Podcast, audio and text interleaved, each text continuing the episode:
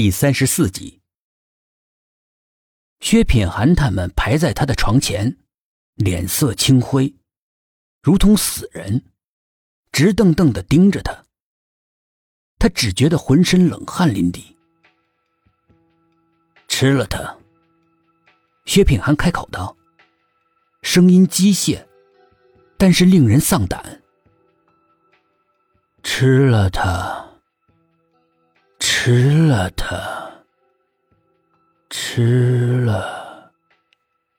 其他的人跟着重复着，伸出手，那手就如同鬼的利爪一样向他抓过来。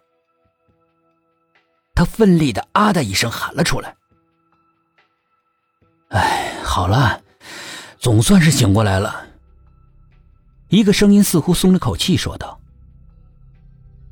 这里是哪儿啊？”映入苏应真眼帘的全是雪白，一股呛人的消毒液的味道扑入鼻腔，让他感到有说不出的难受，咳了起来。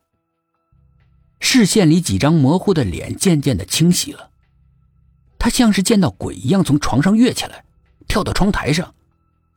你你你你们别过来！薛品涵他们互相看看，个个一脸的惊讶。小苏，怎么了你？老杨往他跟前走了一步，他就失声叫了起来：“鬼鬼鬼鬼鬼鬼！”小小苏，你是不是烧糊涂了？你，我杨叔啊，我是。苏应真不太相信的看了看他，又看了看其他的人。你说，我我发烧了？是啊。一天一夜了，睡得很不安生。是了，是在做梦。苏应真从窗台上跳下来，眼神里仍有些迷茫。可是那个梦，怎么跟真的一样呢？从医院回来，全组人员回到临时的办公地点。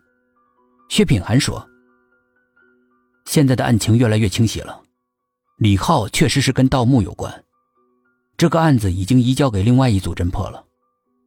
我们组目前是全力以赴侦破这几起灵异案件。正如小苏说的，每件凶杀案形成了作用力和反作用力的关系。如果找出下一个受害者，就有可能抓住那个东西，消灭它。下一个受害者啊，应该还在槐花村。董一奇说：“服装店的那个婆婆说。”只有当槐花村结束了，咒怨才会向四周扩散。所以我决定，把工作地点搬到槐花村去。薛品涵看了看苏应真无精打采的样子，你要是不舒服的话，就别去了。我我没事儿。他强打起精神。李浩的尸检报告呢？怎么这么多天都没消息啊？在你生病的时候，市里面已经传来了消息，但不是尸检结果。为什么？因为尸体不见了。不见了？你是说有人偷尸？不是，尸体在密封的情况下不翼而飞的。不翼而飞？一点痕迹都没有吗？是。苏应真陷入沉思。稍作整理，一行人向槐花村出发。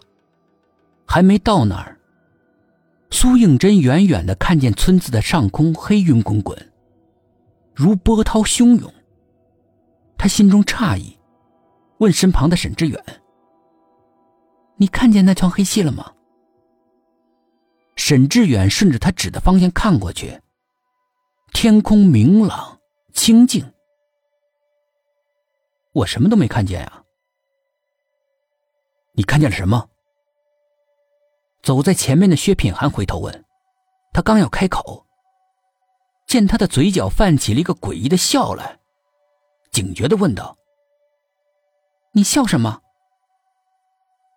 我没有笑。这次轮到薛品涵在心中诧异了。深深的看了他好几眼。苏应真只觉得神情恍惚，昏昏欲睡。再抬头看过去，不见什么黑云。难道发烧烧坏了脑子？竟是幻觉？